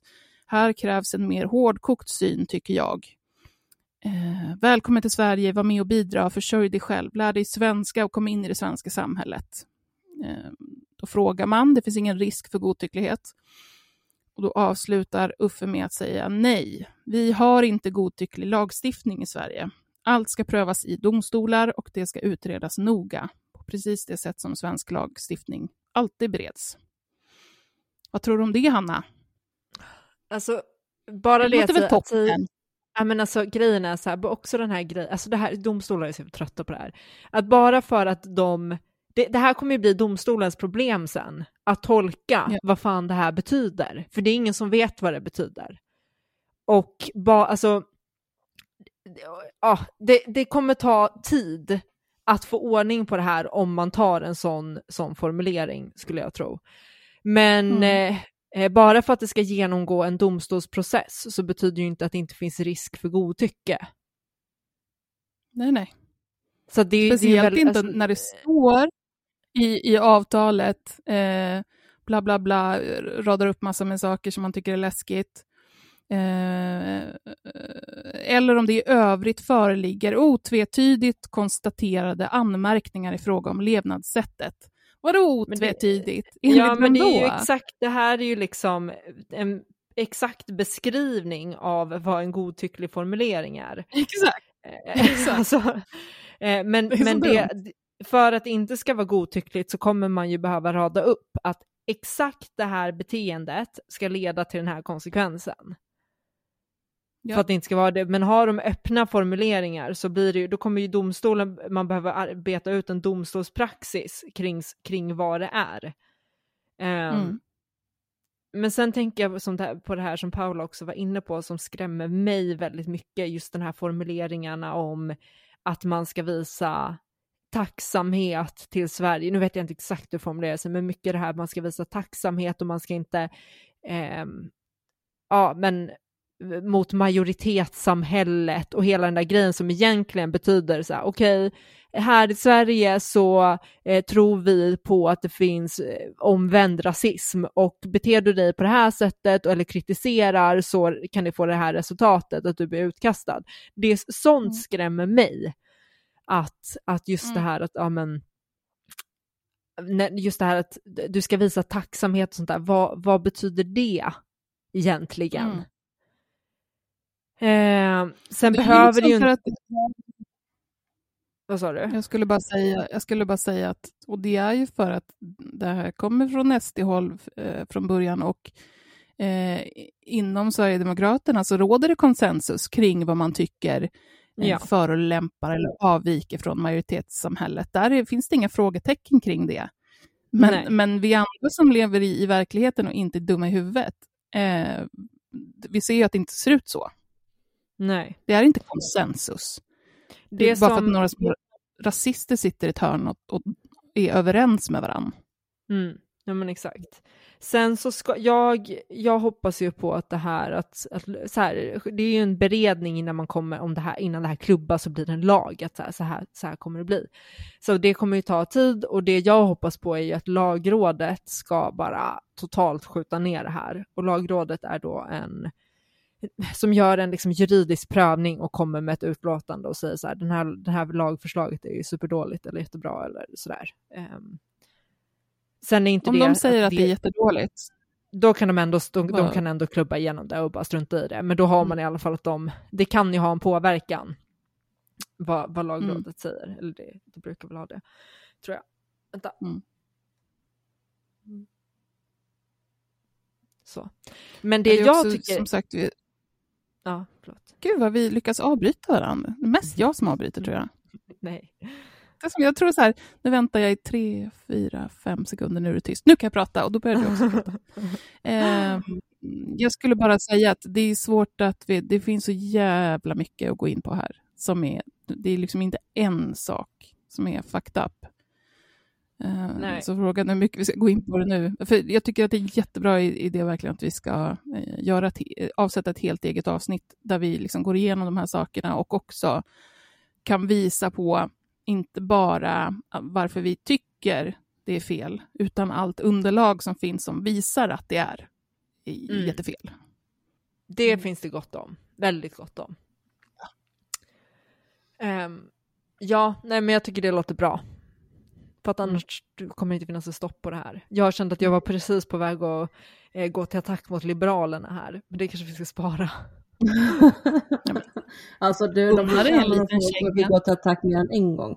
Ja. Jag, alltså, åh. Det, det största kring hela det med Liberalerna måste ju ändå vara liksom att, men hon Romina till exempel som nu blir Sveriges yngsta minister eh, genom tiderna. Förra året satt hon och twittrade om och var jättekaxig om hur jävla stolt hon var över att tillhöra Liberalerna och Liberalernas ungdomsförbund för att de kommer minsann aldrig att samarbeta med Sverigedemokraterna och inte ha något samröre med dem och det är så himla bra. Och nu går hon in i fucking regering som har huvudsamarbete med Sverigedemokraterna. Sverigedemokraterna står ju för typ 80 procent av det här jävla tidavtalet. Mm.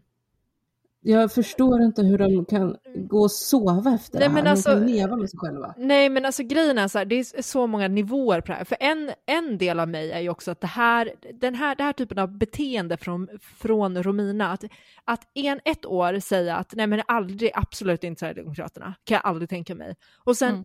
Ett år senare, så det har inte ens gått mer än ett år, utan precis ett år senare, så blir man, då väljer man ett nära och tätt samarbete med Sverigedemokraterna och gå emot sina värderingar. Och det här gör ju att folk tappar förtroende för politiker. Det skadar ju demokratin. Det här handlar ju inte bara om just det här enskilda fallet och just Sverigedemokraterna här och nu, utan sånt här, sånt här beteende från politiker får ju lång, lång, långsiktiga konsekvenser, just att det bryter ner förtroendet för demokratin som, som modell, liksom, Mm. som en modell för en stat. Och sen, eh, eh, och sen så, jag, vet, jag har ju sett flera gått, nu, eh, gått ut och försvarat Romina med att så här, vadå, hon, det är väl bättre att hon sitter där än, än någon sverigedemokrat. Det är så här, ja, det, det kan man ju tycka, men, men, men det gör ju inte saken bättre. De har ju ändå, Liberalerna är ju ändå de som har sett till att det ser ut som det gör idag. Hade men det är ju- inte Det är ju en falsk dikotomi. Det är Ja, inte de två ja. alternativen vi har att välja på. Nej, nej men exakt, det är Nej. inte de två alternativen. Det är inte Liberalerna eller SD som är alternativet, utan SD har, eller Liberalerna har ju eh, liksom kammat mattan och öppnat dörren och sagt varsågoda, nu kan ni komma in här SD. Och jag blir, så, jag blir bara så frustrerad på, på den bilden av att så här, nej men det är bättre med eh, L än SD. Eh, och Mm. sen, gud vad var Alltså grejen är ju så här, om, om vi ska vara jävligt krassa just nu. Utan L så hade SD inte haft makt idag. Nej, exakt. Det, det är så simpelt. Alltså det, det är ju samma att Johan Persson gick ut och bara Ja, men eh, hade inte vi suttit med i de här förhandlingarna så hade SD fått igenom ännu mer i Tidöavtalet. Nej, Johan. Nej, Liberalerna och nej, ni som försvarar dem. Det hade de inte. För hade L sagt att fuck SD, vi håller oss med Centern, vi håller oss med sossarna som vi har gjort historiskt, Mm. då hade rödgröna varit störst, eller rödgrönblå hade det blivit då, varit störst. Mm. SD hade varit det största högerpartiet, men utanför regeringen, utanför beslutande organ. De rödgröna hade haft egen majoritet och kunnat drivit en politik som faktiskt hade varit liberal, inte borgerligt fascist. Mm. Ja. För det är ju Nej, liksom... Men så, är det, så, så är det ju, det är ju ren Mm. fakta. Och sen också det faktum att så här, liber, från mitt perspektiv så har ju Liberalerna helt tappat sitt existensberättigande. För det är inte ett Mm. liberalt parti, de driver inte en liberal politik. De, det finns Nej. ingenting liberalt i Tidöavtalet. De har bara kastat det rakt ut, kastat sina värderingar åt sidan och det pågår ju massa intern kritik i partiet för att folk är så här, what the fuck, det här var inte det, det här var inte mitt, det här är inte mitt parti, vad är detta liksom? Ulla blir också upprörd. Eh, Men det är, alltså jag, jag känner så att det, det Romina gör nu, det är ju bara liksom symptomatiskt för hela Liberalerna för närvarande. För det är ju inte liksom så att det är bara hon som agerar på det här sättet. Det är ju samma med, med som sagt Johan Persson, att han står, och även att han står i direktsändning och säger här att ja, men, mina kollegor i Liberalerna är smarta människor som vet att man säger en sak innan valet och så sker valet och sen säger man någonting nytt efter valet. Bara, nej, Det Det gör inte man så inte. nej, nej, alltså det är så jävla Men sjukt. det- det är också en sån här grej som skadar demokratin, att stå och säga Ja. så. Ja. Eh, bara, herregud, men, men också det här att många har varit sura på mig. Jag har ju kritiserat Romina hårt och liksom lagt upp så här, "Ja, men för ett år sedan sa du så här och nu beter du så här. Ja. Många är liksom sura på mig då över att jag låt, att de tycker att jag låter henne bära hu- hundhuvudet på något sätt. Men min kritik riktar ju sig till, till Liberalerna, alla de som har haft en liksom, eh, möjlighet att, att influera det här och gjort det. Och där är ju eh, Romina högst delaktig. Men hon ska fan bära sin Hon del ska, av vara- ja, hon ska, ja, ja, men det är helt, det är, jag är helt, tycker det är helt riktigt. Det är väl klart som fan jag kommer kritisera henne om hon sitter och säger för ett år sedan någonting helt annorlunda än vad hon sen gör. Hon är en folkvald po- politiker. Ja, är men det, det, får man, det ska man minsann inte kritisera, vet du. Det bara, ja, jag blir så irriterad. K- Kanske Mm. märks lite. Ja. ja, men också det här äh, att det, nu är det ju de inom L som har lagt något sånt här för, disciplinärärende om just Johan Persson och att hela här förhandlingarna med tidavtalet och så aldrig gick ut till partistyrelsen eller partiet att liksom rösta om ifall man tyckte det var bra eller Mm. inte. Utan han tog helt enhälligt det här beslutet och sa att nu kör vi. Ehm, så att man med att han har brutit mot stadgarna. Men också så här att många liksom inom L utav de som sitter i riksdagen nu liksom tycker så att nej, vi tycker inte om det här eh, uh, tidavtalet och det är jättedåligt och sådär. Och ändå ehm, röstar man för Kristersson som statsminister och menar på liksom att ja, nej, men det är ju för att vi röstar på, på vem vi vill se som statsminister. Vi röstar inte kring tidavtalet nu. Det, det vill vi göra sen. Men Mm. vad vilket sen? Ja, ja. Det är inget sen. Men, ja, nej men också, också apropå det, det är så här, nu har ju europeiska gruppen, när man, de olika partierna i EU-parlamentet ingår ju som, som eh, grupper. Den liberala gruppen har ju eh, startat, jag läste precis på Aftonbladet att de eh, överväger att kicka ut Liberalerna från den gruppen för att de har gått samman med högerextrema rör, en högerextrem rörelse, SD. Eh, och det är inte förenligt med liberala värderingar. Så de är så här, vad, vad ska vi göra? Vi kan ju inte, vi kan ju inte se mellan fingrarna med det här. Nej. Mm. Jag hoppas verkligen att det får konsekvenser nu att de blir kickade ur, ur liberala EU-gruppen. Mm, jo, jag också. Nej, men jag tycker inte att Liberalerna har ett existent berättigande längre eftersom att de inte driver liberala värderingar. Det är inte ett liberalt parti. Nej. Eh, det, spelar, det spelar ingen roll vad som står i ditt, parti, det, liksom ditt partiprogram när man sen, det är ju agerandet som är intressant. Och jag blir helt, nu, nu fastnade jag på, eh, på sociala, jag fick lov att live-scrolla lite medans och, och kolla kommentarer under ditt inlägg och sånt där. Mm. Eh, det är ett, ett jävla normaliserande att sitta och, och prata om att men det är väl bra att, att Romina sitter där istället för någon annan. Det, var inte de, det är inte de alternativen som endast var på bordet. Det där är bara dumheter Mm. och, och att skylla ifrån sig till annat. Det är en jävla katastrof. Och det är Eh, mm. totalt hyckleri. Totalt. Och hycklar politiker totalt när det dessutom bara är ett år mellan det, då ska de höra det kraftigt och högt. Ja, vad Nej men verkligen, verkligen. Um, ja, ja, oh, gud. Jag behöver Jag semester. hade en grej till på det här. Så vi kan ta, försöka ta något sån här snabbt. Och det, det är då själva delen om, ja men de kallar det ju för energi och klimat i Tidöavtalet. Men som bara handlar om olika sätt man ska göra på för att det ska gå snabbt att eh, bygga eh, nya kärnkraftverk. Man vill, som de säger, förenkla miljö, eh, miljöprövningar för att det inte ska vara lika krångligt eller lika hårda krav eh, på att införa saker ur ett miljöperspektiv. Och det enda man väl egentligen har med som, som faktiskt på något sätt handlar om klimat, det är ju då att man ska titta över kring vattenkraftverk.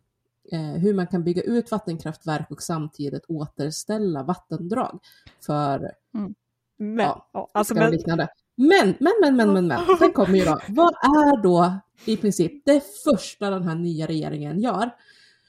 Jo, men det är ju att lägga ner jordbruksdepartementet, nej, vad säger natur... med, vad heter det? Miljödepartementet. Mi- Miljödepartementet, gud nu vart det för många olika miljöord där.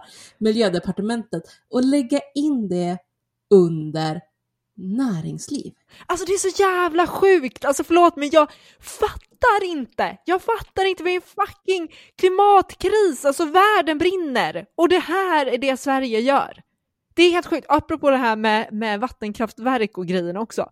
Det är så här kul för att å ena sidan de bara okej nu ska vi satsa på, vi ska satsa på vattenkraft. Och sen så, jag hörde precis på P1 tidigare idag, att nu har de stoppat alla miljöprövningarna kring, vattenkraft, eh, kring vattenkraftverk. Så att nu kommer man, det har ju varit massa problem med att fiskar dör och grejer, jag vet inte exakt hur det funkar. Men det är så här, eh, jag bara, åh, gud.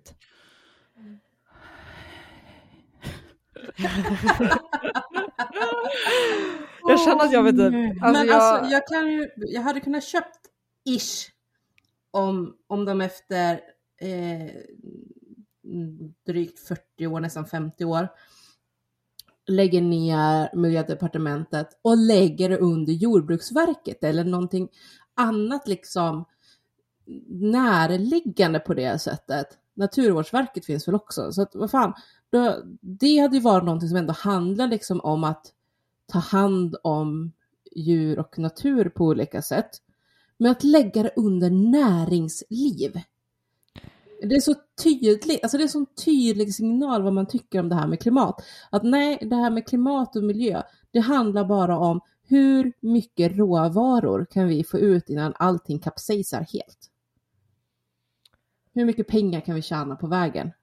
Det är det de, Nej, men det är, ju, det är ju helt tydligt att eh, Sverige inte kommer ta vårt ansvar när det kommer till det här. Och sen, men det som gjorde mig så oerhört upprörd var när jag lyssnade på presskonferensen när de, liksom, den första presskonferensen när de sa att nu, nu har vi liksom ett regeringsunderlag.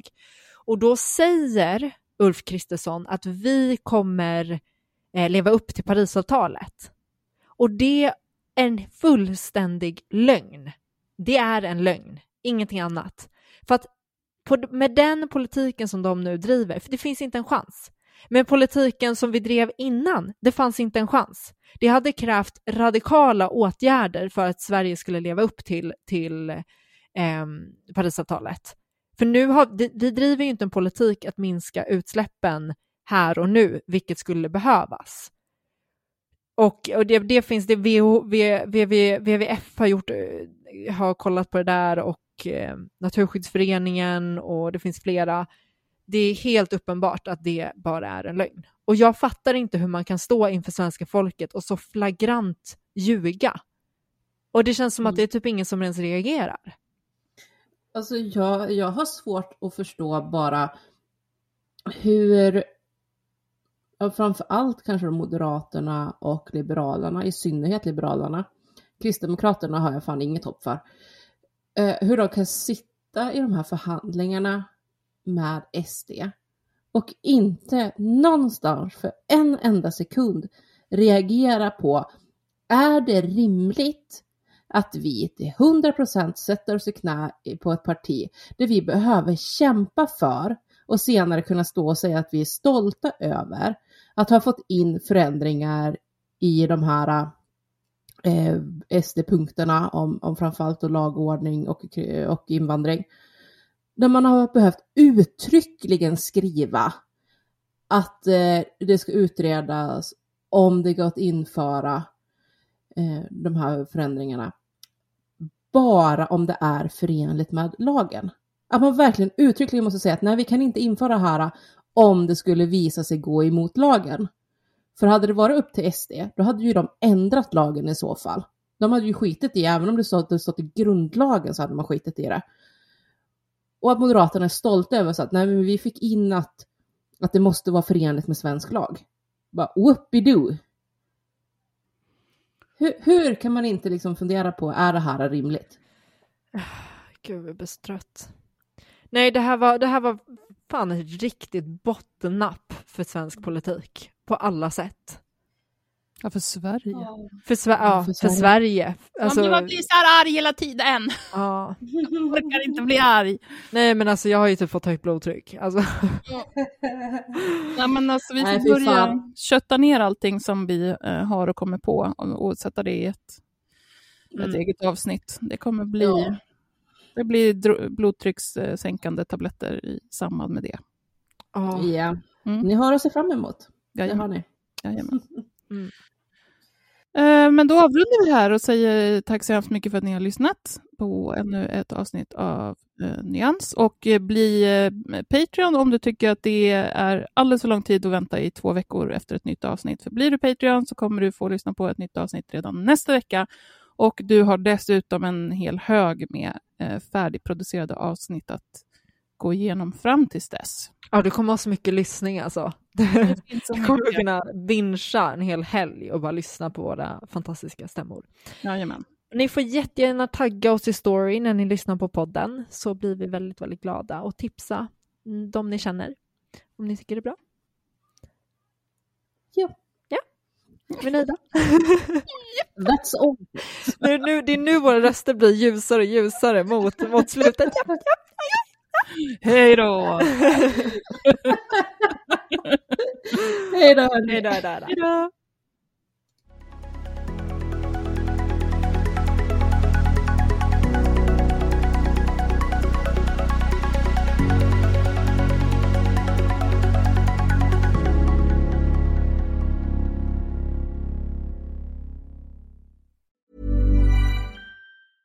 Hey, it's Danny Pellegrino from Everything Iconic. Ready to upgrade your style game without blowing your budget? Check out Quince. They've got all the good stuff shirts and polos, activewear, and fine leather goods, all at 50 to 80% less than other high end brands. And the best part? They're all about safe, ethical, and responsible manufacturing. Get that luxury vibe without the luxury price tag. Hit up quince.com slash upgrade for free shipping and 365 day returns on your next order. That's quince.com slash upgrade. When you make decisions for your company, you look for the no-brainers. If you have a lot of mailing to do, stamps.com is the ultimate no-brainer. Use the stamps.com mobile app to mail everything you need to keep your business running with up to 89% off USPS and UPS. Make the same no-brainer decision as over 1 million other businesses with stamps.com. Use code PROGRAM for a special offer. That's stamps.com, code PROGRAM.